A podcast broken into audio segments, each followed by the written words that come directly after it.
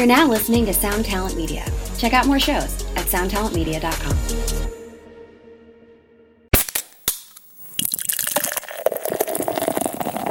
I remember one time we were in uh, Bozeman, Montana. We were traveling in through the hills there, and I remember that we crashed into a, a snowbank in, in the hills. You know, God knows what was on the other side of that snowbank. I don't like to think about it.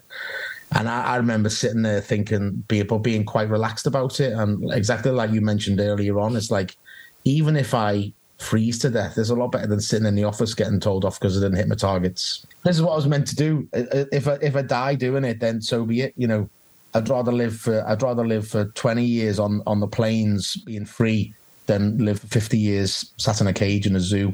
And I, I guess that's that's how I, I I I think about life sometimes. Hey, what's up, Vox and Hops heads? I'm Matt, the vocalist of Cryptopsy and the host of the Vox and Hops Metal Podcast, brought to you by Sound Media and Evergreen Podcasts, where I sit down with fellow metal musicians to talk about their lives, music, and craft beer. Hope you had a killer weekend. I most certainly did. This Vox and Hops episode is presented by Heavy Montreal. Heavy Montreal are Montreal's premier metal promoter, and they have a massive amount of killer gigs coming through Montreal throughout the month of November. Mercyful Fate is here with Kreator at midnight on November November 11th. Vola is here with Earthside on November 13th. Three Days Grace is coming with The Warning and The Standstills on November 20th. And the Trinity of Terror tour featuring Ice Kills Nines, Black Veil Brides, Motionless in White, and Atreyu will be here in Montreal on November 21st. If you would like to get your tickets to any of these shows, head on over to their website, heavymontreal.com. I have put the link to that in the description of this podcast. I will be at some of these gigs so you most certainly should come as well. Come hang out with me at some of these Heavy Montreal Presents gigs throughout the month of November. I am beyond stoked to have Heavy Montreal behind the Vox and Hops Metal Podcast. Now, before we jump into today's episode, I'd just like to ask you to follow the Vox and Hops Metal Podcast on the podcast platform of your choice. But more than that, I would love for you to tell a friend about the podcast. If there's someone in your life that is just like an entrepreneur, that friend that is always hustling, I would love for you to tell them that the Vox and Hops Metal Podcast exists. You can tell them that there are over 370 episodes where I sit down with some of the world's best musicians and we talk all about their life and music while sharing a craft beer. If you were to encourage one of your hustler friends to become a brand new Vox and Hops head, that would be something that I would truly appreciate. Now, today on the podcast, I'm very stoked to be joined by John Davis of Conan. Get ready, everyone. This is Vox and Hops episode number 377. I warn you, what you are about to hear is very disturbing indeed. What's up, everyone? Today I'm with John Davis of Conan. John, how you doing? Yeah, I'm good. Really good. Thank you, Matt. How are you? Great, great. It's Saturday. It's uh, Yep.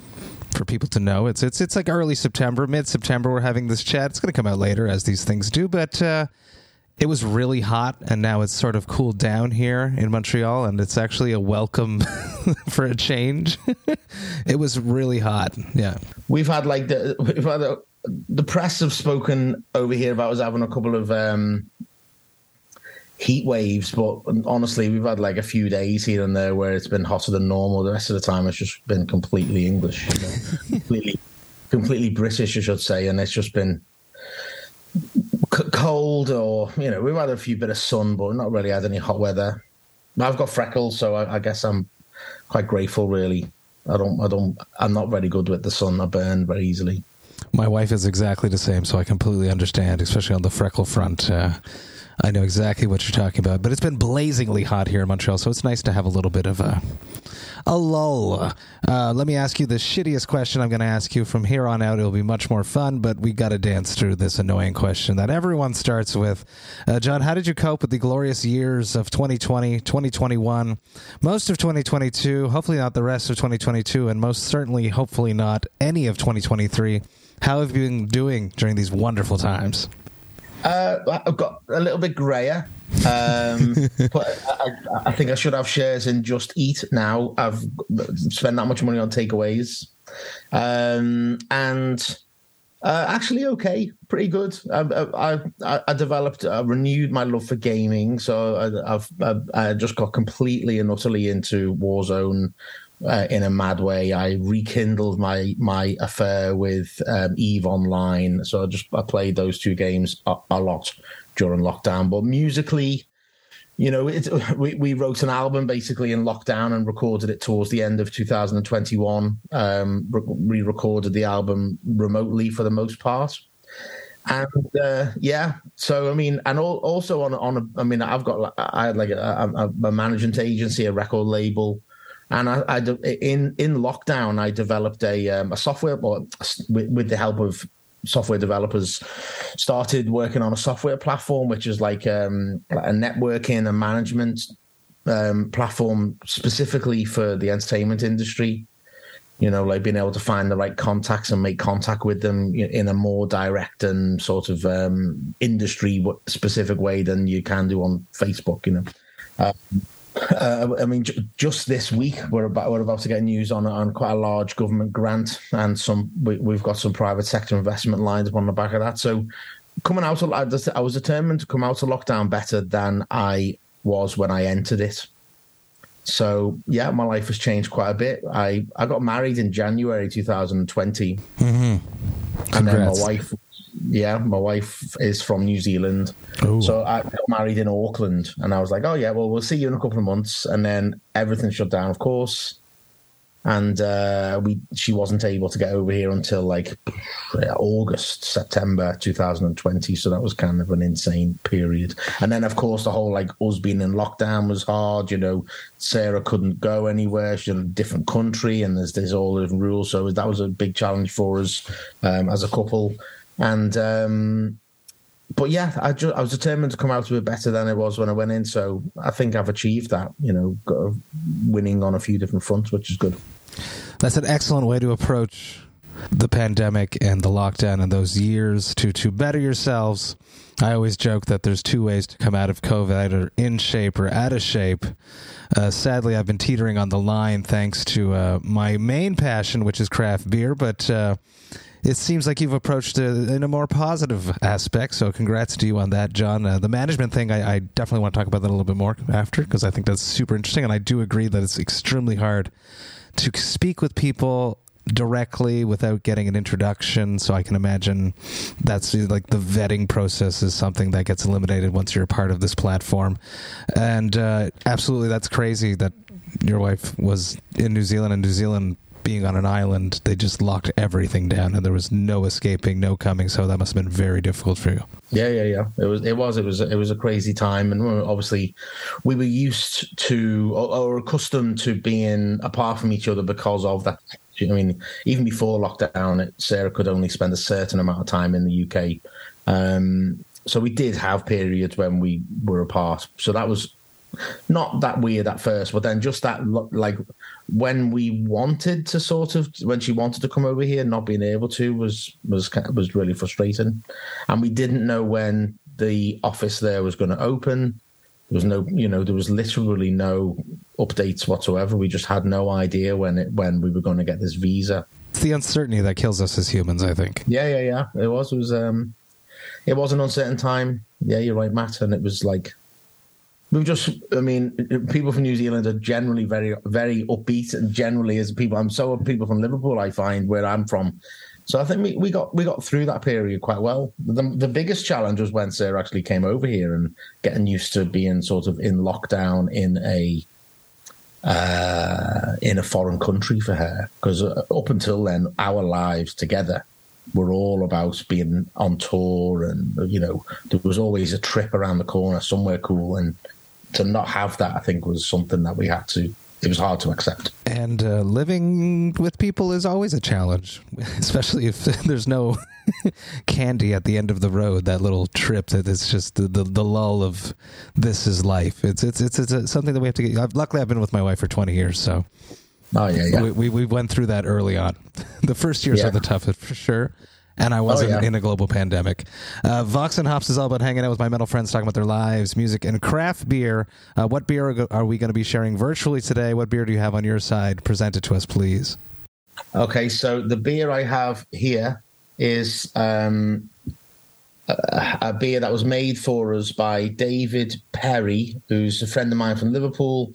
Played bass in Conan in 2012 when we did our split with Slomatics and also provided synth and um, vocoder on uh, Grief Sequence, which is the last song on our new album. And Dave, uh, in addition to being the tallest man I've ever seen, is uh, he works at this brewery in Copenhagen called Dry and Bitter. Really? Yeah, and he works there, and um, this is the second beer he's made for us. So this particular beer is like quite a hazy IPA.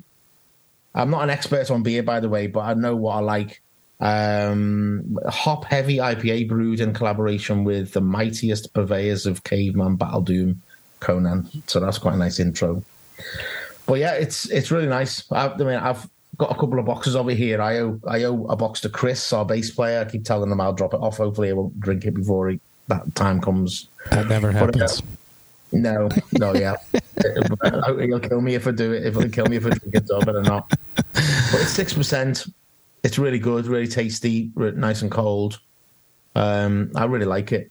I'm more of a stout person generally, uh, porter and stout. And uh, in fact, last night I was drinking like this Nutella flavored stout from the place around this place called Glen, Affric. Very cool. Very cool. And it's cool that it's David that made the beer because I was definitely going to ask about having Dave on Evidence of Immortality. I love when there's like a theme with Conan that I've been seeing that you guys continually work with the same people. Yeah, and I think that's super cool. We'll touch on it later, but I'll introduce my beer first. That beer does sound really cool, and the can art is awesome. Uh, this is my brand new collab, uh, which was uh, created by Lepatsky, which is a very young metal brewery. It's not they're not like metal themed, but it's ran by metalheads from here in Montreal. And uh, it was brewed for my event that I just had, uh, Heavy Montreal Presents Vox and Hops Brutal Montreal, which was featuring Deicide and Cataclysm and Human Condition. And uh, this is Svetli Vesepny. It's a light Czech lager, 4%. Uh, I love it, and I'm all about it.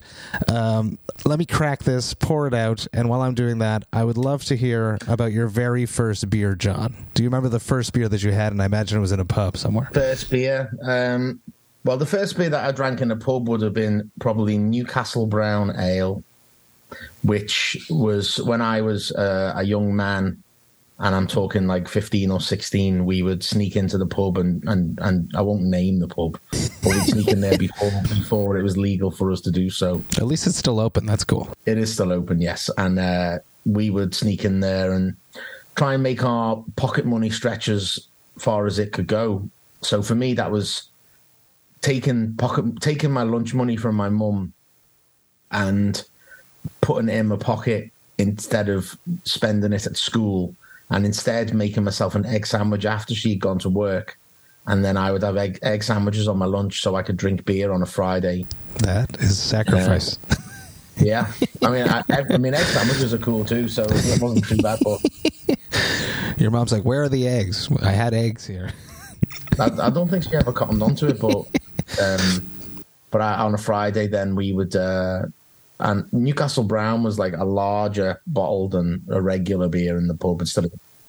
So I thought, well, I'll get I'll, I'll get Newcastle Brown, so I get like I could probably afford two or three bottles of that on my week's lunch money. So yeah, that was my first beer in the pub. Probably I think probably sixteen years old. Trying to not to get drunk and failing because I, I had no real experience with alcohol then. It's something that we learn uh, over time. Hopefully, we, it's still a learning process in some days. Uh, how about uh, craft beer? You said that you're you're not the biggest expert, but were, you were sipping on a stout that tasted like Nutella last night. So you you've stepped Yeah. away from the, the largest beer for the price and more Yeah. towards the craft. To, to tell tell me about that experience and how you've refined your palate. Let's say. Well, now now now I've got a bit more disposable income and I don't have to steal eggs. don't have to steal eggs off my parents anymore. I can afford to buy normal beer. I think, yeah, I, I, it was probably quite a while ago that I stopped being like really into regular lager, and I still enjoy it when I do drink it. But I always seem to, if I'm going to have a beer, I always seem to think, oh yeah, I'll, I'll get like a stout or a porter, and um, I wonder whether or not that's because of on my mum's side, all my family from Ireland, from my great grandparents back, and so Guinness and a Guinness and and porters, um, the, the the bottled Guinness, which was more like a fizzy porter. Um, always been in the family, and my great grandmother, who we used to call Nin, by the way, and I don't know why. It's not an Irish word, apparently, according to our drummer Johnny. Um, used to used to cook, she would always drink Guinness. She'd have a, a, bottle of Guinness every day, and she lived till she was in her nineties. So uh, there's something something in that. Um, so yeah, it's it's it's kind of gone from lager when I was younger to more like porter and stout now. I think uh, because I don't I don't uh, I don't drink a lot anyway. So when I do drink, I want I'd like to have like a strong, heavy drink. If I'm only going to have one or two, I want it to be more of a challenge. And I find um, find that porter and um, stout tend to be just a little bit a little bit different. They're definitely heavier beers for sure, and more yeah. filling. And uh, yeah. the ABV is slightly higher than a lager, let's say, but in the whole hazy IPA world, it's ABVs are extremely high now, so yeah. it doesn't fall yeah. into that same category. But that's mm-hmm. cool, and, and, and you know, a Guinness a day sounds like yeah. a good a good way to go. it, it, it, would be a good way to go. I have a day job at the moment, so probably not. not I wouldn't. Be, they wouldn't allow that me to do that in the home office. But uh, maybe at some point I'll try and get away with it after I resign. Um, but yeah, another. I I do actually really like uh, Belgian beers as well, and mm. I sort of had like um, I was introduced to them in a serious way. We played a Magasin uh, for Catra once when we played in uh, Brussels. Brussels, and we played there with a band called the Moth. And I'd had like a Belgian beer or two here and there up until this point, but after the show, me and uh, Freyden, their guitarist vocalist, uh, just sat at the bar. We were staying in the accommodation within the venue, and the bars like you know like a like a DIY venue, actually really big. If you, I don't know if you've ever played there or been there for a show. I I've definitely played Brussels. I'm not sure if I played that venue. Yeah, it's really awesome. And um, so we sat at the bar and we were just drinking like Chimay Blue or um, uh, um, we were um, La Chouffe um, and the, the, the triple beers. And I, I, don't know how many we had, but like Freyden's Freyden speaks very good English. He's German. He speaks very good English. But is I noticed that his ability to speak English sort of started to desert him as the night went on. Eventually, he was just making these like clicking noises instead of actual words because he because because he a little bit drunk and maybe I was also drunk and I making more of this than it actually was at the time. But my recollection was that he would like couldn't think of the word for what he was trying to say, and would then would just be making these clicking sounds. And then as the night wore on, mo- mo- most of what he was saying was clicking noises instead of actual words. it was insane. All because of that Belgian beer. I, I have similar experiences. We we typically play Belgium. And then the next day, for some reason, the next show is London. Oh yeah, yeah, yeah. Typically, this is the the routing that happens for some reason. And every time we wake up in Belgium, Flo, our drummer, leader of the band looks to us all and says, Don't get too drunk tonight because we're taking the ferry tonight. And every single time, yeah. the Belgian beers get us. yeah, yeah. They're so, they're just so nice. I mean, the hangover is terrible but if you get hangover, but um, dear God, but it's just something, there's something, I just like intense flavored beer, which is probably why I gravitate towards Stout Porter. Very, very cool. Um, the soundtrack, your youth classic Vox and Hops question. I'd love to hear about uh, when you were not in control of the music at home. What music did your parents or guardians listen to? Um, I, do you know, I didn't get a lot of music from my parents, honestly, but my recollection was my dad would listen to the this band called the Traveling Wilburys. Do you remember them? I think it was like a super group with um, Roy Orbison and a few of the other people of his generation, like a like a guitar rock band. And I, I can't remember all the members now, but it was kind of like Roy Orbison style, sort of light rock. And uh, my dad listened, listened, and listens to that kind of stuff a lot. And um, my mum was more of a Motown person, Then I remember in my nan and granddad's house um, when they were um, sorting through some of the loft after my nan passed away.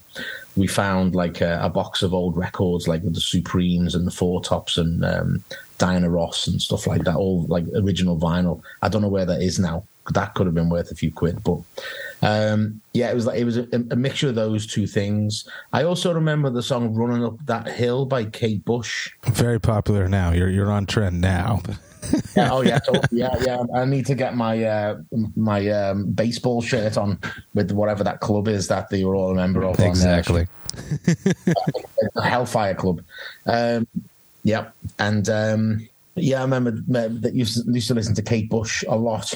Um, so that was what my parents were really into. But I mean, if you want to just widen this slightly, my my neighbor up the my friend's father up the road, I actually remember around the same when I started becoming aware of like music, really like um, records and stuff, and I distinctly remember he had um, uh, Iron Maiden, Number of the Beast. I must have been five or six at the time, and I remember really? distinctly it, it left an impression on me because I remember the album cover being a bit like, "Well, what's this? It looks a bit scary." And, uh, and that, that was that at that age. I I didn't listen to it. I don't think.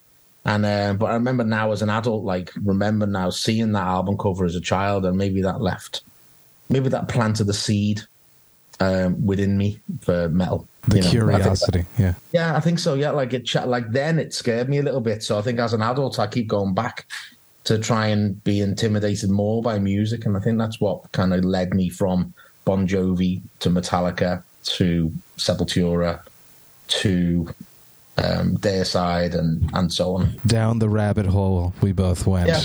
A similar story yeah. I, have said on the podcast before. I was getting babysat, and Tim Donnelly, shout out to Tim Donnelly, had a, an Alice Cooper poster in his room, and I was terrified. But I, I must have been three, four, and I vivid memory of being very intimidated by this poster, and it's the same sort of at the video store. We need to go to the the the horror section back when there was VHSs in places, and just looking and perusing these movies that I would never rent because I was terrified of them, but totally intrigued by. The same, yeah. Movies that used to terrify me were the zombie movies. I used I used to I mean uh, to the point where I was actually terrified of like the idea that there could be such a thing as a zombie in real life.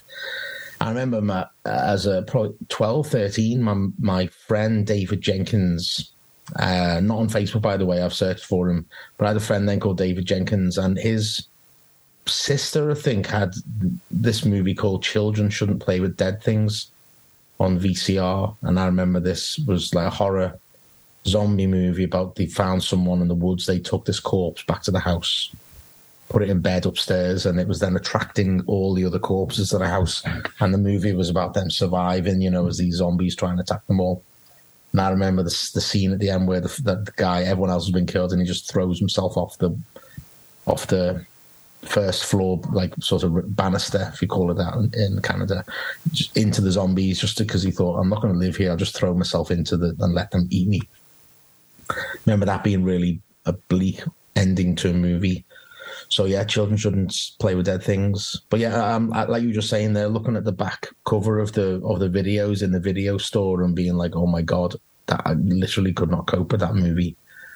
I remember like looking at Halloween or Friday the Thirteenth and just thinking, I don't think I could handle that. And I, even to this day, I'm not great with horror movies generally. Don't know why. Just can't get it. I follow. There's nothing cool anymore that's new, right? There's a few that, that stand out nowadays, and I won't name them because it will.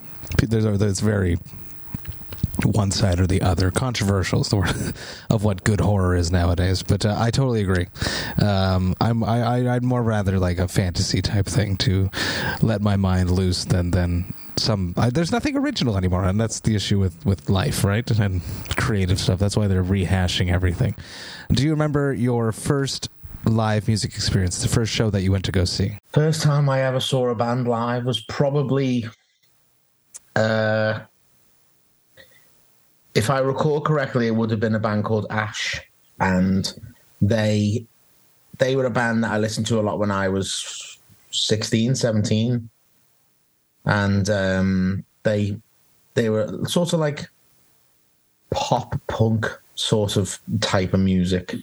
And I remember going on the train to Manchester to see them with my girlfriend at the time. And I, yeah, I, I remember that was that was that was probably them. They had a song called "A Girl from Mars," which I remember was quite a big hit for them in relative terms. And um, yeah, that, that I, I, don't listen to them now much, to be honest. I find them quite annoying when I listen to them now. but they, they, they were probably the first the, the first live band that I'd seen. I mean, by that point, I was already like completely into like um, Helmet and Fudge Tunnel and uh, like Nirvana and stuff like that. You know, I'd already gone into that kind of music, so they were quite light, really, for for me at the time. But I, I, I, still remember, I still remember going to that show and thinking, oh yeah, this is cool. But it didn't give me the same buzz as going, like when I first saw, I don't know, when I saw Fu Manchu play live for the first time after obsessing over them for years. And I was like, whoa, this is like amazing. You know, when I watched Ash, it was kind of like a different vibe. And I was with my girlfriend, so obviously just making out all night, or whatever, whatever we did, whatever we did back then at sixteen. I love it. do you remember your first time on stage? Mm. I do. Um, first time, well, the first show I ever played. Actually, yeah, the first time I played on stage was probably in a, a, like a, a small social club near to where I lived in uh, Crosby, which is a small part of Liverpool, and we rented this like social club up the road. Um, called the Crosby Social Club, if I remember rightly. And uh, we rented it, told everyone in the local bar that we were going to play. My band at the time was called Release. Uh, and that was the first time we actually played on stage. So we played like one or two of our own songs, and then we played a few covers. So, of course, those covers were the sort of music that we collectively thought would be a good idea at the time. So we were doing like um, like Green Day Basket Case and uh, Nirvana um, Breed, a couple of the songs, and we did a couple of our own songs. I recall it being actually kind of cool, and it was really, really busy. And uh, I thought, oh wow, this is great. This being in the band is really awesome. We we even like we put up, we put on the show and charged people to come in, and uh, so everyone finished in the pub, which is called the Berkey, uh, the Birkenhead Arms, I think it's called, and um, everyone came down to this um, social club, like a ten minute walk straight after the show on a Friday night, and it was it was absolutely heaving. And we played this show. I don't know, played about half an hour, forty minutes, and it was cool. I, I don't remember too much about the performance. Probably terrible, but I just remember this feeling of, oh yeah, this is it. We're playing shows. The first show we actually ever played was a couple of weeks before this, in on the on the top floor of our local McDonald's, because that's that's where I worked at the time. And our manager at the time, Neil McClelland, not manager, we didn't have a manager then. Our bass player at the time, Neil McClelland, was one of the managers in McDonald's. So when we weren't up all night, getting up to no good, like after hours in the restaurant, you know, drinking and whatnot, um, making food or whatever, you know, things we shouldn't have been doing in the restaurant after hours, we we just um, arranged this like show, and about four or five of the existing staff members came and sat and were having a few drinks, and then we played a show. And I remember the snare drum stand broke, so we used like a plastic tub that the cloths normally got stored in as a snare. Amazing. There's this thing that circulates on the internet about the band playing in a Denny's. I don't know if you've seen this. It's like a hardcore band. So you got you guys were doing this way before that. Yeah, yeah, that's been done. We we've done that, and you know, bought the made the movie, bought the t-shirts. It's, it's we're way past that now. I like it. I think the, one of the challenges is is to have a show on a plane. No one's ever done Ooh, that in. Challenge accepted. Let's let's do it. Yeah, yeah I'm, I'm totally up for it. Let's book it. yeah. Um, I'm from Montreal. This is a Heavy Montreal Presents Vox and Hops episode. Montreal has such a vivid, rich musical experience. I grew up here with the possibility in my mind that it was obtainable to become a touring musician. It, it didn't seem out of reach touring, practicing in Cité 2000 you know, you walking down the halls before I was in Cryptopsy, I would see members of Cryptopsies go by. I would see Cataclysm. I would see Despised Icon. It seemed obtainable. Being from Liverpool, obviously one of the biggest bands in the world, was from there from a different generation, obviously. But uh, does is was there like a vibe uh, in Liverpool that that you could become a famous musician or a accomplished musician? Um, yeah, there was, and uh, um, and Matt, all it, it was all I wanted to do since the age of sixteen. Since that show, that's awesome. Yeah, since then, and I was just starting to pick up the guitar. Then I remember a guy in a leather jacket shop in Manchester showed me how to play, showed me how to play power chords. Yeah, my granddad saved up pennies and five pence pieces, and he gave me a hundred pounds on my birthday, and I took it to this leather guitar shop and I remember the guy must have been talking to me about music or whatever, and I was saying I was into Nirvana and whatnot, but I was trying to learn the guitar, and he showed me how to play a power chord. And I remember he wrote on a, on a brown piece of paper six strings, then one, and then two, two, and I'm like, oh yeah. So then I got home and I could play a power chord. Then so I, can, I, can, I, I can do this everywhere. It works yeah. everywhere. yeah, exactly. and like so you're telling me smells like Teen Spirit? That's all this is, and yeah. that's what that was like a big light bulb moment for me. So when I started to sort of when I got a band together after telling my mate Will Halliday over chips, curry sauce, and fried rice at lunch one day, and while we should have been in school, I'm going to be in a band, you know, when I'm older, and I and I I, I, I kind of promised myself, and I've I, have i have stuck to it. But I remember when we were practicing in uh, Crash Studios in Liverpool, just off Dale Street, and um, I remember this one time uh, one of the guys, I think it may have been Lee or, or, or Brian, I'm not sure, from Cathedral used to, they were rehearsed there sometimes. I remember him coming in barefoot into the into the bar area where you could get like a can of coke or whatever. And I remember th- looking at him thinking, "Wow, this like those guys like obviously walking around here barefoot. They obviously they must feel pretty comfortable here." And asking the guy behind the the, the, the bar, like who's I think his name was Matt or something maybe it was Tony. I'm not sure. That would have been a coincidence, wouldn't it, if it was your name? But he was like, um, yeah, he was like, uh, oh, that's that's Cathedral. I was like, oh shit, okay. And I just heard about them because I was starting to get into more like sort of heavier music, Black Sabbath and stuff like that. And I knew that they were some way aligned to that. And uh, I was like, oh yeah. So and then, then not so long after that, I remember Anathema's like road cases were in the doorway because that's where they rehearse to sometimes. Yeah, and uh, I remember I just started to think like, you know, this is what I want to do. You know, and uh, and uh, that feeling has never left me. You know, uh, that hunger that I had then. Like I didn't know how to do it then. Now, now I feel as though I've got a bit more of an idea. Obviously, now I've been on the road a bit, and you know, we're kind of reasonably confident that we'll get to go on the road again soon. You know, we've got tours in the diary and and all that kind of thing. But yeah, I remember, I, from a very early age, I just knew that I wanted to do it. I, I didn't know how I was going to do it at all, but I just knew that this this this is something I can hang my hat on, and it's something that I want to do. I'll, I'll do it around my career if I have to, but really, this is this is what I want to do full time. And really, everything I've done in my life since then has sort of been with that in mind.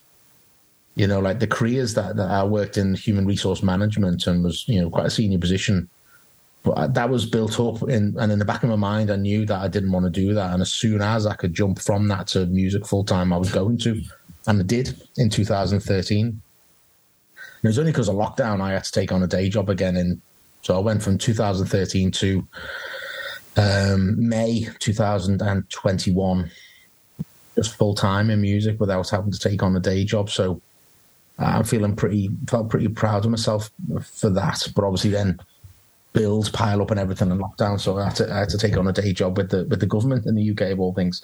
So, but yeah, I, I from a very early age, that's all I wanted to do. Um, but I remember now that sense of adventure back then, not knowing like how am I going to do this? How, who do I talk to? How do I ever get to play outside of Liverpool? What venues do I go and give my demo to in Liverpool? I had no idea. There was no structure. And I remember on the bar in Liverpool, there was this little A5 booklet, like an industry guide. And in there was like you thumb through and it was just the names of all like artist managers and record labels and venues and promoters and with the names like a like a small telephone book. I don't remember if it had their number in there or just their address or both. I'm not sure. But I remember that was the industry guide, and you could buy it with like five or ten quid, and it would be updated every year. And like that, that then planted the seed for what we mentioned earlier. And um, I always just knew like I wanted to sort of always interested in the business side of music, but I just I just knew that I, I, I want to do music full time. And I tell you one thing which really sparked my interest as well is the video for um, Live Tonight sold out um, Nirvana video that they that they brought out, and uh, I remember being just really attracted to that, like being in a van on the road. The van might break down tomorrow, but I don't care. Might get a blown. The tire might get a blowout, but I don't care. I'm just I'm on the road doing my own thing and I'm like touring, playing my music to people who don't know me. And I think it was that sense of sort of adventure and showing off, like playing your music to people who like the the idea that someone in another country or another town would have bought music that I've made and would be excited about me and my band going to travel to where they are to play, and they would buy a ticket and come and see us and spend their time that was something to me. I just I knew I just wanted that. Just I just wanted to to to do music, and it, equally to do with the expression of being able to, um, like create something. You know, from from an early age, I've always been like singing into a microphone, like recording it on mum and dad's stereo, just singing nonsense, and then playing it back to hear how it sounded. So I kind of, I, I think it's kind of always been something I've been into I don't know what I don't really know what the first spark was. Just just something something just made me realize that this is what I want to do, and I've I've stuck to it. So I'm I'm pretty proud of that. Absolutely amazing. Uh, when something, as you said, it, I had a flash. If if you are on the road now and there is a blowout, what is your mentality in that moment? Do you do you go back to that sense of adventure, or are you like, "Fuck, we're gonna miss this gig"? do you have to yeah. mentally remind yourself, "No, no, I'm I'm supposed to really enjoy this moment"? Yeah, yeah. We've we've actually we've had a few blowouts and a few a few moments like that. We've never actually had to cancel a show though because of them, fortunately. But yeah, we we've. I remember one time when we had a we had a burst tire on our way to. um in France. Unfortunately, it was on a day off. I remember one time we were in uh, Bozeman, Montana, and we were we were traveling in through the hills there on our way on our way to Bozeman, sorry, from Salt Lake City. And I remember that we crashed into a, a snowbank in, in, in, the hills. You know, God knows what was on the other side of that snowbank. I don't like to think about it. And I, I remember sitting there thinking, but being quite relaxed about it. And exactly like you mentioned earlier on, it's like, even if I freeze to death there's a lot better than sitting in the office getting told off because I didn't hit my targets.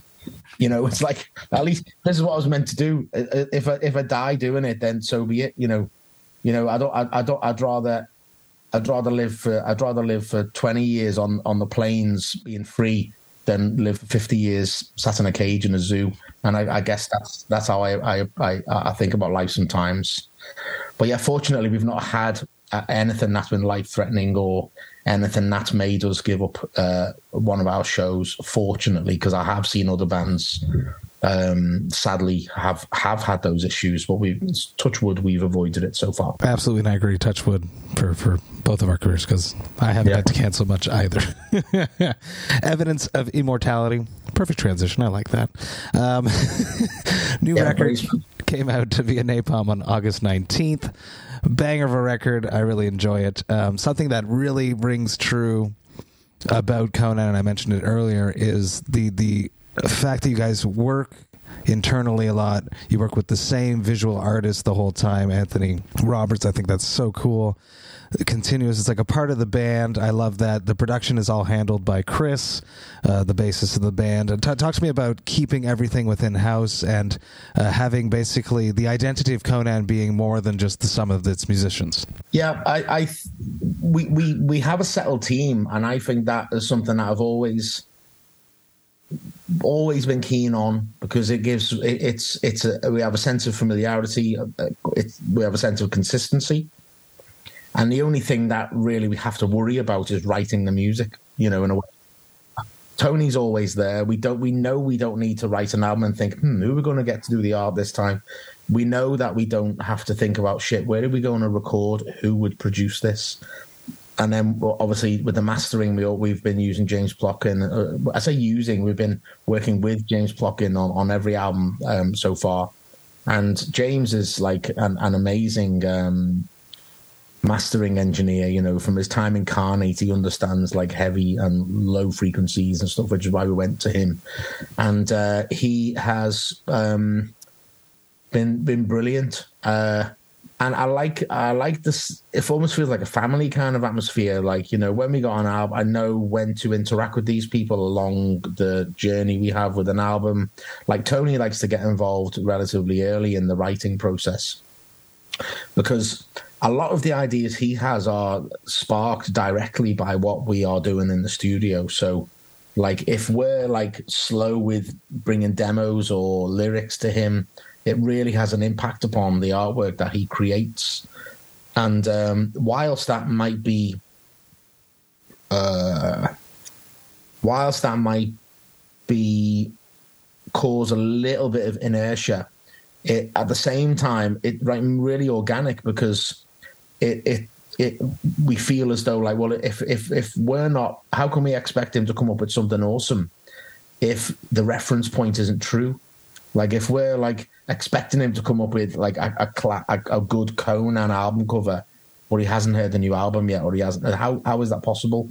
Uh, and i see a lot with people sort of selling their artwork online or yeah you know, this will yeah. this will make your logo album. your logo here. Exactly. And i'm like oh that kind of doesn't that might be cool for some people. Fair enough. I respect people's differences but for me i, I like having tony along with us for the ride he's like a member of the band almost and um, i know it brings with it a kind of sort of pressure that i enjoy like i'm not just writing music for us in the band it's also for tony so he can make the artwork cool so that's great. Um, obviously, it's it's not the same with James in a way because he doesn't get involved at all until we've mixed the album and then it goes across to him. Of course, having Chris in the band. Um, Chris joined the band after we recorded Blood Eagle, and uh, Phil decided to leave. So Chris has been in the band since early 2013. So that level of consistency in uh, having like someone else in the band who understands the sound is incredibly um, it, it's it, it it it offers a lot of it it steadies the ship a lot and I think because of that we've been able to write music that is sort of varies a bit but is still quite consistent in structure and everything else. We've experimented a little bit here and there but having Chris in the band and he's always got his producer's head on when we're jamming and when we're writing songs. So he'll always tell me if oh actually that's shit. Don't that's no good or whatever.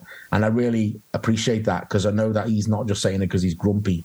He's saying it because he can imagine how that will sound when we come to record it in the studio and um, that's that that's something that is really good for us too um, it, you know slightly wider than that we've been on the same label now since um two, well we signed with napalm in 2012 after we released Monnos um and at this album, we, we've not had any negotiations yet on extending our relationship beyond this album. So right now, I guess we're a free agent if that's how it's seen. Um, so, but having Napalm as our label for all that time again gives consistency, gives us a sense of sort of feeling settled. Um, you know, I never really wanted to be on a different label for every album. That to me just seemed like a weird way of doing it. So having like a long relationship in Napalm, especially a label of the, I mean, they're quite a big label, a very big label. So to to have um, to have them sort of supporting us in, on a promotional side, you know, when the album comes out, they do a lot. They're very good at the promo side of it. You know, hooking me up with the interviews with people like yourself and um, getting like really cool exposure for the album like, you know, you might not get that with other labels. And I think over time, obviously, they trust us, so they will invest that time and effort in arranging things like this for us. And um, all all of these things, you might not you might not sort of appreciate their impact individually, but collectively, sort of like it's made us what we are now. You know, like from where we joined in 2012 to where we you know where we are now, the difference is, is huge And I don't think that's just because we're still together after all that time. I think it's because of we've sort of had this process or this strategy, um, which wasn't really deliberate at first, but over time it's become obvious, is to have like a, a, a consistent team alongside us. You know, Marie, our tour manager, she's been with us since 2012 as well yeah, she's French. She lives in Germany. She's in America. She's where is she now? I don't even know where she is now. She travelled a lot, so she's somewhere. She's somewhere in the world. She's alive. I know that much because she was on Facebook earlier. So she travels a lot. We were just in Brazil, Brazil a couple of weeks ago in Sao Paulo. She was there with us. Just happened to be in Sao Paulo for a couple of weeks to hang out with us and be at the show. And uh, she's on tour now. Another band. We'll see her on Wednesday in Manchester. So having having these connections is good on a professional level. Also on a personal level, it makes the band more than just a band. You know, we got all these people that we all we, we, care about them. You know, Tony's our friend, Marie's our friend, Chris is in the band, so he's a friend and a colleague. And um, I don't know, it, it makes the whole experience really enjoyable for me because I feel like settled. I feel like this is like uh, we're collectively a team, and that really helps because um, I think if if I, if I felt like it was just me and I had to find a new label every album or I had to find a new artist, there'd be no consistency there. I mean, just look at Iron Maiden. If you're talking about artwork, they, they got the you know that the the Eddie theme since day one, I guess, and uh, we've had this, you know, the same guy on our album cover, which we sort of called him the Sentinel for just couldn't think of a better name to be honest. But he's kind of always been there as well. And I don't know if that was Tony's idea at first or not. Um, but I don't know. We wouldn't have had that if we'd have switched artists every album. You know, and I don't think we'd. I guess we got like a reputation for being heavy or whatever. I'm not sure we'd have that same level of reputation for being a heavy band if we'd have switched producers every time, or if we'd have switched mastering people every time. I don't know. I, I just enjoy the consistency because I know then that if we lose out in any way, it's because the music was no good, which is on me or on, on the band. The other guys are consistent and very professional. You know, I, I guess I just I don't like changing things too much. It's the uh, tying back to that uncertainty that we were talking about earlier about the beginning of the pandemic. You, you, have cut out all the uncertainties when it comes to Conan. The only thing you have to focus on is writing good music. Yeah, exactly. Yeah, and that, that's hard enough because you know, it, is, it isn't it, it's hard. It, it is hard enough, and um, I think I think people take that for granted when they hear an album. Is just how much it takes out of the people oh, who yeah. write the album. I, I mean, honestly, I don't particularly enjoy writing music for the for the most part. I enjoy jamming and coming up. That like, oh yeah, this is cool. That that bit's amazing. But like sitting there and thinking, okay, so what comes after this verse? Where to go with the riff next? All of that, I find like it feels like I'm giving birth. You know, it's just kind of like I find it difficult actually. So when it's all recorded and the drums are down, it's only at that point that I really start to enjoy it. Like I love going in the studio then and you know setting the amps up and, and then recording guitars even though it's a even though it's like kind of like a stiff process then i still enjoy that. But all the way up until then sort of the writing which is the looser kind of more fun bit in most people's eyes. I, I'm not sure I enjoy it the same. I don't know why. Mm. Well, I think once the drums are done, it's the song structure is set in stone, right? So there's there's no ambiguity of wh- where the riffs are going to go at that point because it's going this way because that's been done. the album's written. We can just record it. Up until the drums are recorded, it's kind of not written yet. That's how I see it. Uh, you mentioned recording uh, remotely for the first time. Was it was for evidence of immortality? Yeah, we didn't record remotely. We wrote it. If I if I said ah, record, okay. that was that was my bad. That was a mistake. Maybe I misheard. Yeah, yeah. yeah no, it's okay. Uh, we, we we wrote it remotely, which is strange too, because you you typically would have done it in a room together. Yeah, totally. Yeah, absolutely. I have. Um, I mean, I'm sat now on my computer desk. I've got like a, a couple of small studio monitors. Um, I've got a you know a, a, an input device, and I'll sit. I would sit here and I'd play along to a drum machine come up with a riff. You know, if I was prior to the pandemic, I was doing a lot of Ungraven writing with um, with um, EZdrummer. So I was writing songs along to a drum machine because that's how I was going to be a drum machine and me. And so in the pandemic for Conan, I started using the drum machine to work on riffs because obviously Johnny couldn't be here. He lives in Dublin, so he wasn't allowed to fly over here um, for the most part. We got together once or twice, but for the most part, weren't allowed. Um, so I would I would work on with a drum machine here, and, I, and then I would come up with like, uh, like whole songs sometimes, and then I would send them over to Johnny and Chris, and then they would like tell me if they liked it or not. That's a scary moment eh, when you send off a file like that and you're waiting for them Yeah. to respond versus seeing someone's facial reaction in a jam. Exactly. yeah. Well, sort of like on Facebook, you're like praying in, in somewhere, please like it. You like, you see that they've seen it, you know? yeah, I think I'll send them two days, and I'm like, oh my god, you feel like hate it. Yeah, just be honest, guys. You know that sort of thing. I've- I, I did that a lot. You know, I, I mean, I must have probably fifty ideas that I came up in lockdown. Not of whole songs, but like a riff or a passage or a, a transition from a riff to a, another riff. And uh, at one point, I bought Johnny a um, electric drum kit, and we tried.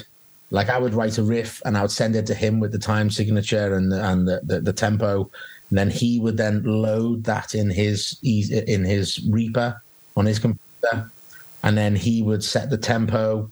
But if we found that it was like distorted, it was like time stretching the guitar riff, and it was it was didn't work for us. So um, we dropped that idea, and I think he broke like the snare drum or something like that because he hits he hits pretty hard. But we got we got we did we got like one or two cool things from it. But um, yeah, we we eventually we came up with like a collection of riffs and songs, which when we finally started to get in the same room, um, I think it was like November two thousand and twenty one. Uh, last year, uh, we um, we found ourselves writing the songs actually pretty quick because we'd had all of that time together before um, in uh, online, sort of sharing ideas. That the songs came together pretty fast, uh, which I think was something I didn't expect. I expected it to be a real chore putting the album together in the studio. Thought it was going to be really difficult for us, but but I was like, oh yeah, remember that riff? And then I play it on guitar in the studio in front of like a full stack. And I was like, oh my God, this sounds so good. And I'd slow it down a bit and I'd be like, Johnny, you play along. And I'm like, I've got goosebumps now just like playing it. And that, that happened a lot because sitting in front of the computer, and I don't have the computer very loud because we've got neighbors, you know, it's like, it sounds okay here, but with to a drum machine, you know. Um, EZdrummer brought out a Conan drum sample. Did they? So, yeah, yeah, yeah. Um, I forget the drummer's name now, but he's from uh, from Scandinavia, um, Sweden, I think, um, in a, in a death metal band there. And I, again, I forget the name, but um, he, uh, yeah, I did like a, just like you can get you can like download like the Conan drums on. So of course I did that. I bought the the, the pack and was writing riffs along along to that, and I thought that was kind of a weird thing to do, but it that was cool. You know, a lot of those ideas made it on the album. You know, which was great. Very, very interesting. We we tried writing on Zoom altogether. It was a nightmare. It was slightly, slightly out from one another. Uh, well, it's, we we typically write just riffs type thing is how Cryptopsy put stuff together for our new album, and uh, we we did a few sessions. It was it was it was not the most fun, but we we had to try, right? Yeah, yeah, of course, yeah. I'll, mean, you can you can say then that you you you've you have given it a go. You know, you don't let it. You know, well, then we quickly got in a room together, and it ended up working out better that way. Hey, what's up, Vox and Hopsheads? I just want to take a little moment about Cryptopsy's upcoming tours. That's right, I'm talking about the Scream of Perseverance tour and our headliner dates that coincide with that tour called As Summer Burns. The Scream of Perseverance tour is kicking off at the end of May and runs all the way until the end of June. We are supporting the mighty Death to All. We are going all over the United States and we are hitting some of Canada. So excited to be honoring the legendary music of death alongside amazing musicians that performed on these albums. Even more stoked to be doing some headliner dates in some cities that I've actually never played in. If you are planning to come to any of these shows, you should definitely grab your tickets by going to voxandhops.com slash summer and you will be able to grab all of your tickets there. That's voxandhops.com slash summer. Do it, people. Come hang out with me. Enjoy life, metal, and craft beer in your hometown. Come to a show. We're going to have a great time. Now, enough about all of that. Let's get back to the episode. There is like a bright future for death metal. There's a whole bunch of like these new younger bands. I'll name a few now, such as like Sanguisugabogg, Frozen Soul, 200 Stab Wounds, Undeath. Of uh, just just so many young bands that are waving the death metal flag. So I, I am very confident that when bands such as mine and others from the 90s generation are no longer there, these younger bands will be pushing death metal to the masses. Is that happening with Doom? Um, yeah, there are there are there are plenty of bands who are, are coming through who are younger than me. They all seem younger than me now. um, uh, I, you put me on the spot by naming them, and I, honestly, I couldn't name that many of them. Elder Druid are a cool band. They're from over in um, in Belfast. Um, my friend Jake plays in that band. You've got Tuskar. They're a great uh, two piece band from London. In fact, their drummer's our UK booking agent, Tyler. I'm sure he'll uh, be delighted that I've given him a mention here. So, yeah, there, there, there's always a, a, consistent flow of bands coming through. And um, yeah, I mean, I don't get out to shows all that often, honestly, but when we play festivals, I am always very keen to watch the other bands. And uh, you know, noticing that, noticing the other bands that, uh, you know, bands that I didn't recognize or I didn't know of, that are coming through. You know, I mean, a band that's really hitting it big now is uh, Green Lung. They're another band from London, like sort of like a bit like Pallbearer, I guess. Okay, interesting. That, they're like that kind of doom, you know, mm-hmm. like sort of they can actually play their guitars. Whereas I, I, like to think of ourselves as being like just like super simple, heavy, um, but like more influenced by the likes of Nailbomb or Fudge Tunnel. That, that that that's where our idea of doom metal comes from. You know, we're not like a Sabbath tribute band or anything like that. So yeah, there's like lot. There are lots of cool bands coming through. Um, and you know, I think like when we're dead and gone, you know, the doom metal will will be will carry on in rude health the same way it did before we came around. You know, you're forgetting the likes of Cathedral, um, Electric Wizard. You know, they they Trouble and you know, lots of cool bands are already in place when we started thinking about doing this. So yeah, it's it's it's it's a, it's a, a genre of music that has been healthy for a long time and I'm I'm glad for it. I guess it's become a little bit more like popular now. I mean, there are like bigger festivals now that are they've got like a stage that would be dedicated to just kind of do metal or that kind of music.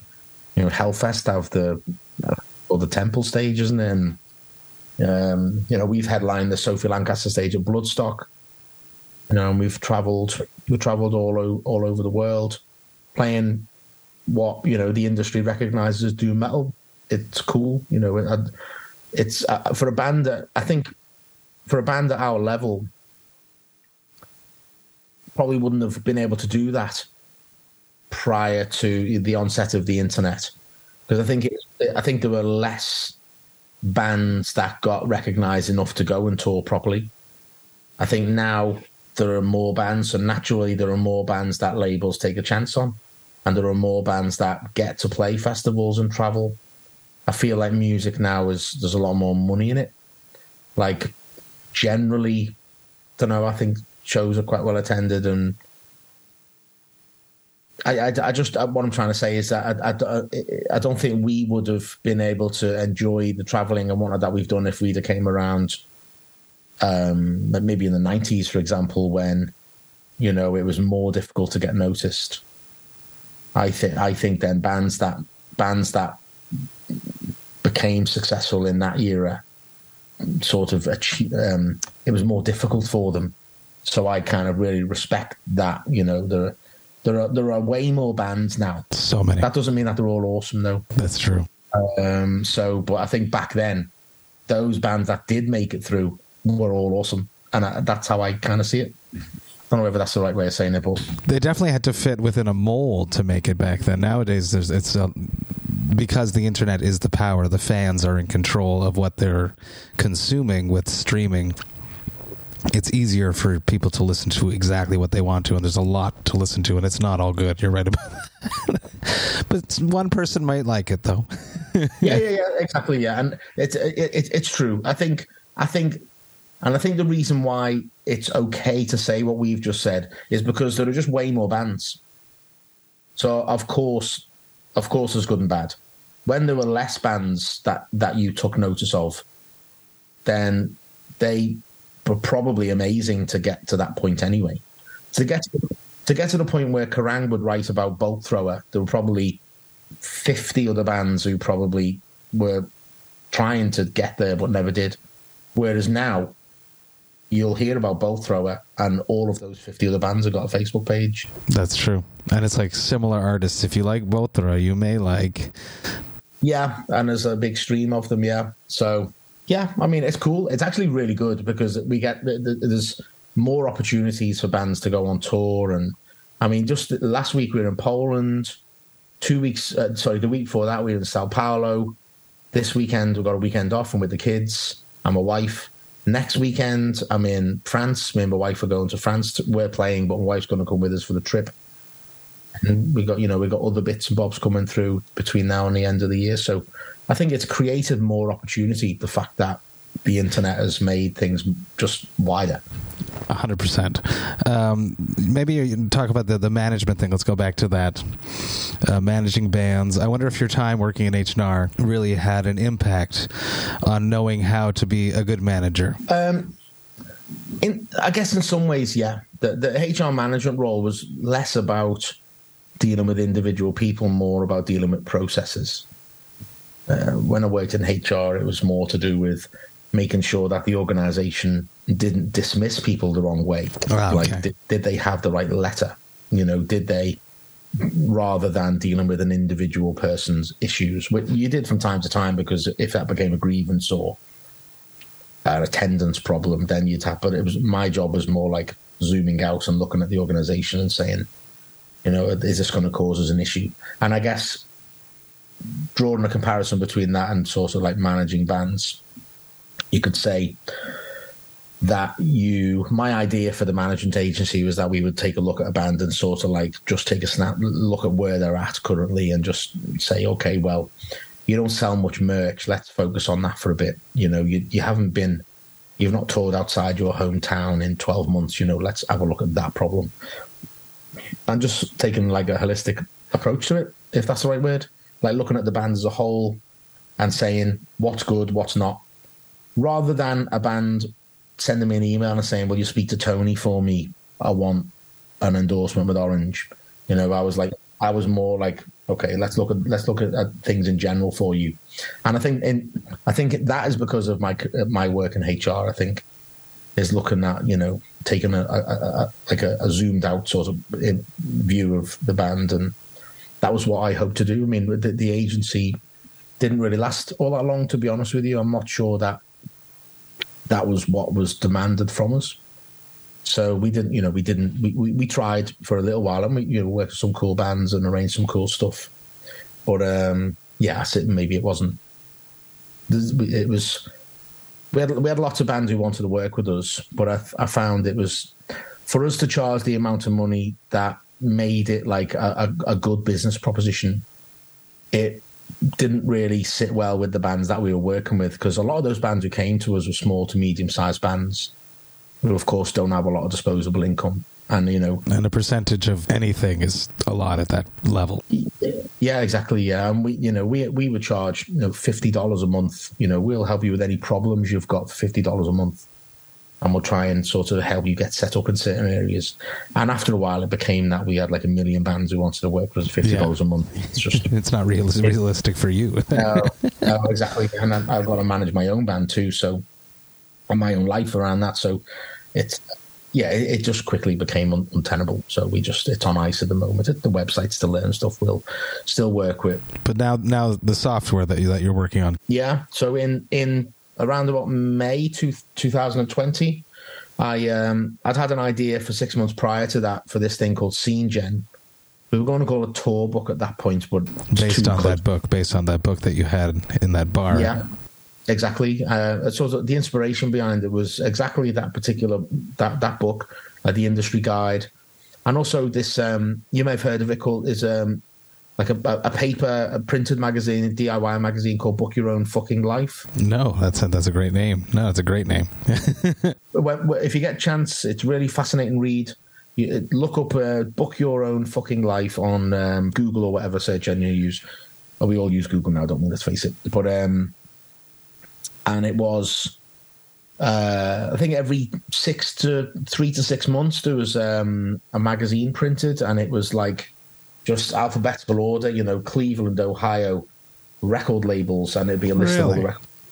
Um, Booking agents, managers. booking- yeah. uh, basement shows, and if you were like heading to Cleveland and your show was pulled, well, I'll give like I'll give this guy a ring, and because he's on here as someone who'll let us sleep on his couch, you know that kind of thing. Amazing.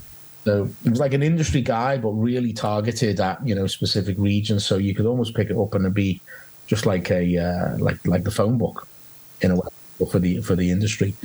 And uh, nothing like that has ever been around. You know, it never was never digitalized. They tried, but then didn't. Nothing came of it. And uh, I, I, but like having that management agency, and I just got to thinking that it'd be cool to sort of bring back that kind of thinking, but make it an online software platform that everyone can log into and you know we can because networking on facebook is is no good you know now you go on facebook within two minutes you're looking at reels over and over again because they're really And if if you're not connected to a person, they're not going to see the message. So so so many times I'll send. I won't even send a person a message unless we're connected or I have someone make an introduction in a messenger feed for me because then I know the person's going to see it. To write a dead end like message to someone, it goes into the void of this other folder. And if they don't sit there and go through it, and being who we are, we have thousands of people that write it sometimes, it gets lost. So I I think it's a really good idea. Yeah, and thank you. And um, it's something that you know it, we've been working on it since. I mean, for about six months, I had this idea in my head, and I did work with someone to do like a very basic version of it.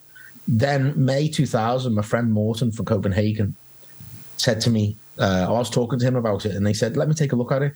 So I sent him like the screenshots, and he was, and he was like, no, th- "That that's not a good idea because this and this." And I was like, "Well, what what do you know?" And he says, "Well, I'm a I'm a software developer." I was like, "No way!" And I've known Morton since 2012, and he's like a senior back end developer for you know a digital agency in uh, in Denmark.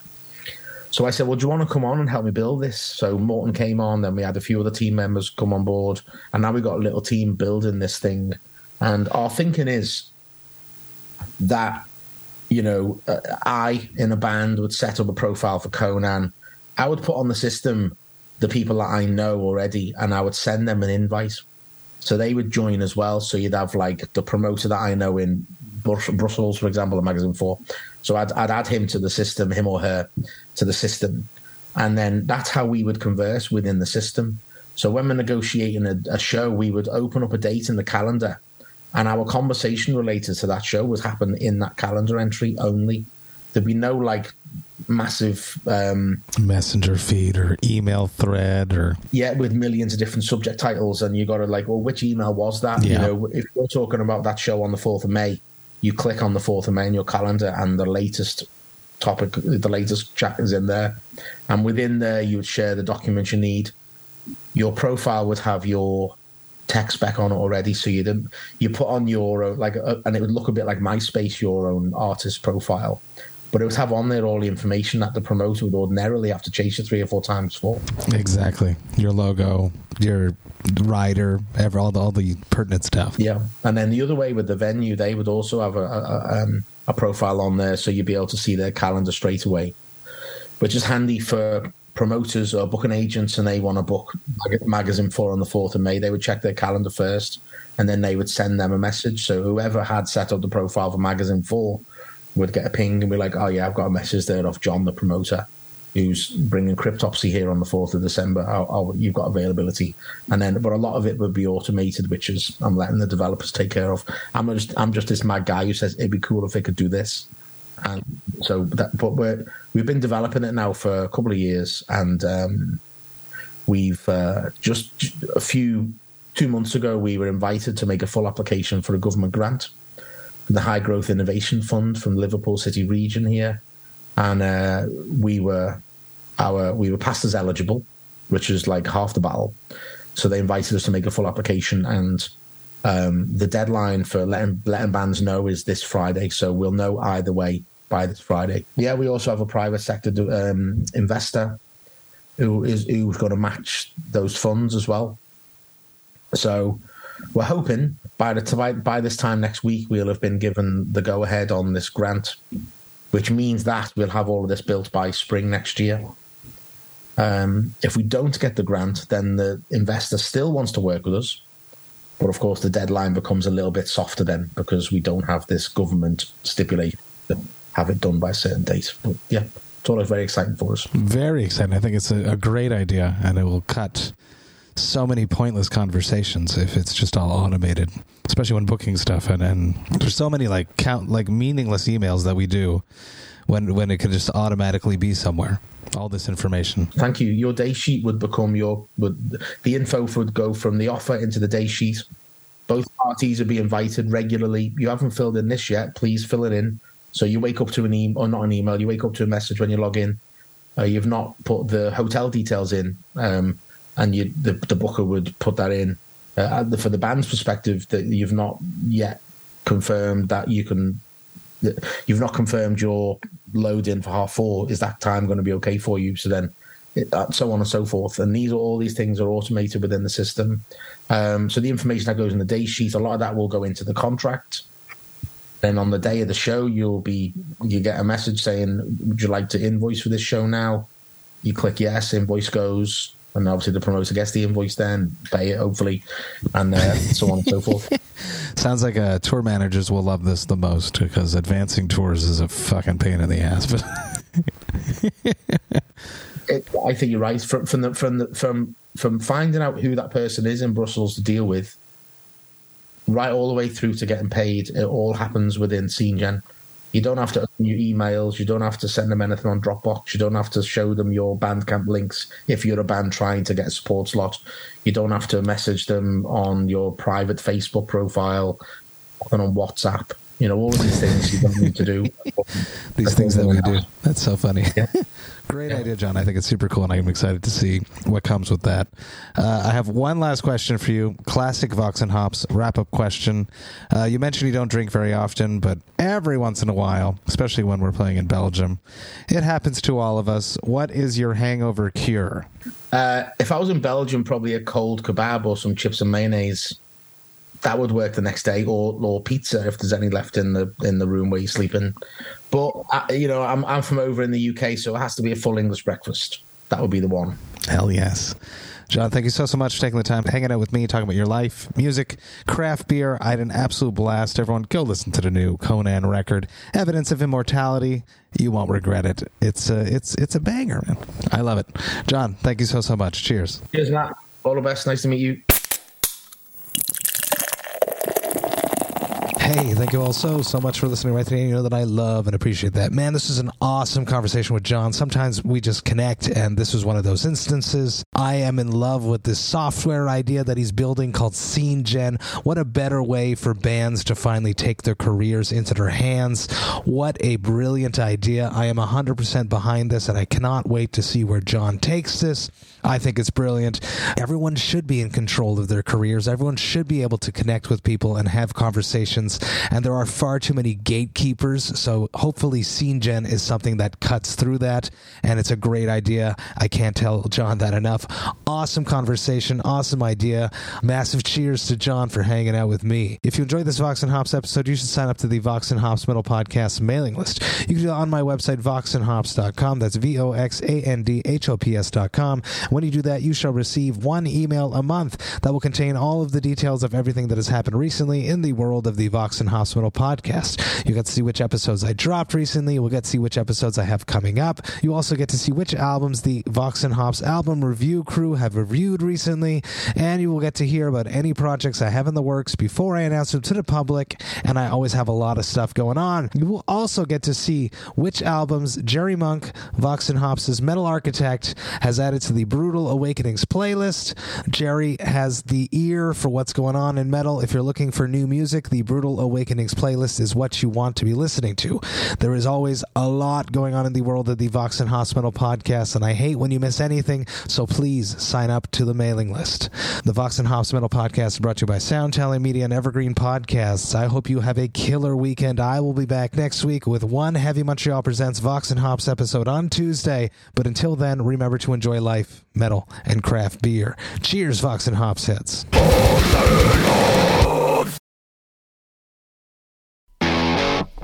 Ever wonder what a punch from Elton John feels like? Or how you'd cope with having turned down the chance to be in Nirvana? Or what signal Keith Richards gives when he wants you to get the hell out of his hotel room? Fans of Too Much Effing Perspective don't have to wonder because they've heard these exact stories and a jillion others on our podcast. I'm Alex Hoffman, former tour manager for Radiohead. And I'm musician and comedy writer Alan Keller. On the TMEP show, we get guests like Nancy Wilson from Heart, Jeremiah Fraites from the Lumineers, and Modern Family's Julie Bowen to tell us things they may have only shared with their therapist, clergy, or a TMZ stringer. So join us on Too Much Effing Perspective. That's E F F I N G Perspective. The only podcast you crank up to 11.